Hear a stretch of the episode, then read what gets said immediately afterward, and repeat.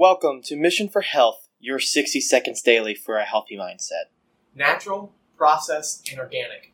Three ways that you can buy food at your local grocery market. But what's really the difference between all three? Let's look at peanut butter, for example.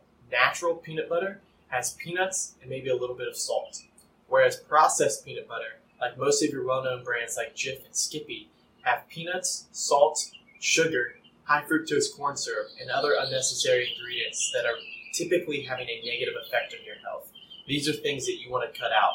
Processed foods are not something that you want to be having in your diet because they are not going to be leading you towards health.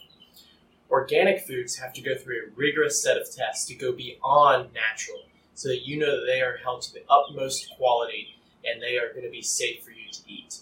We'll dive in more into organic foods tomorrow. If you're looking to take the next step in your health, schedule a free Health Explore with me, where we'll look at your current goals and how to reach them and help you realize your.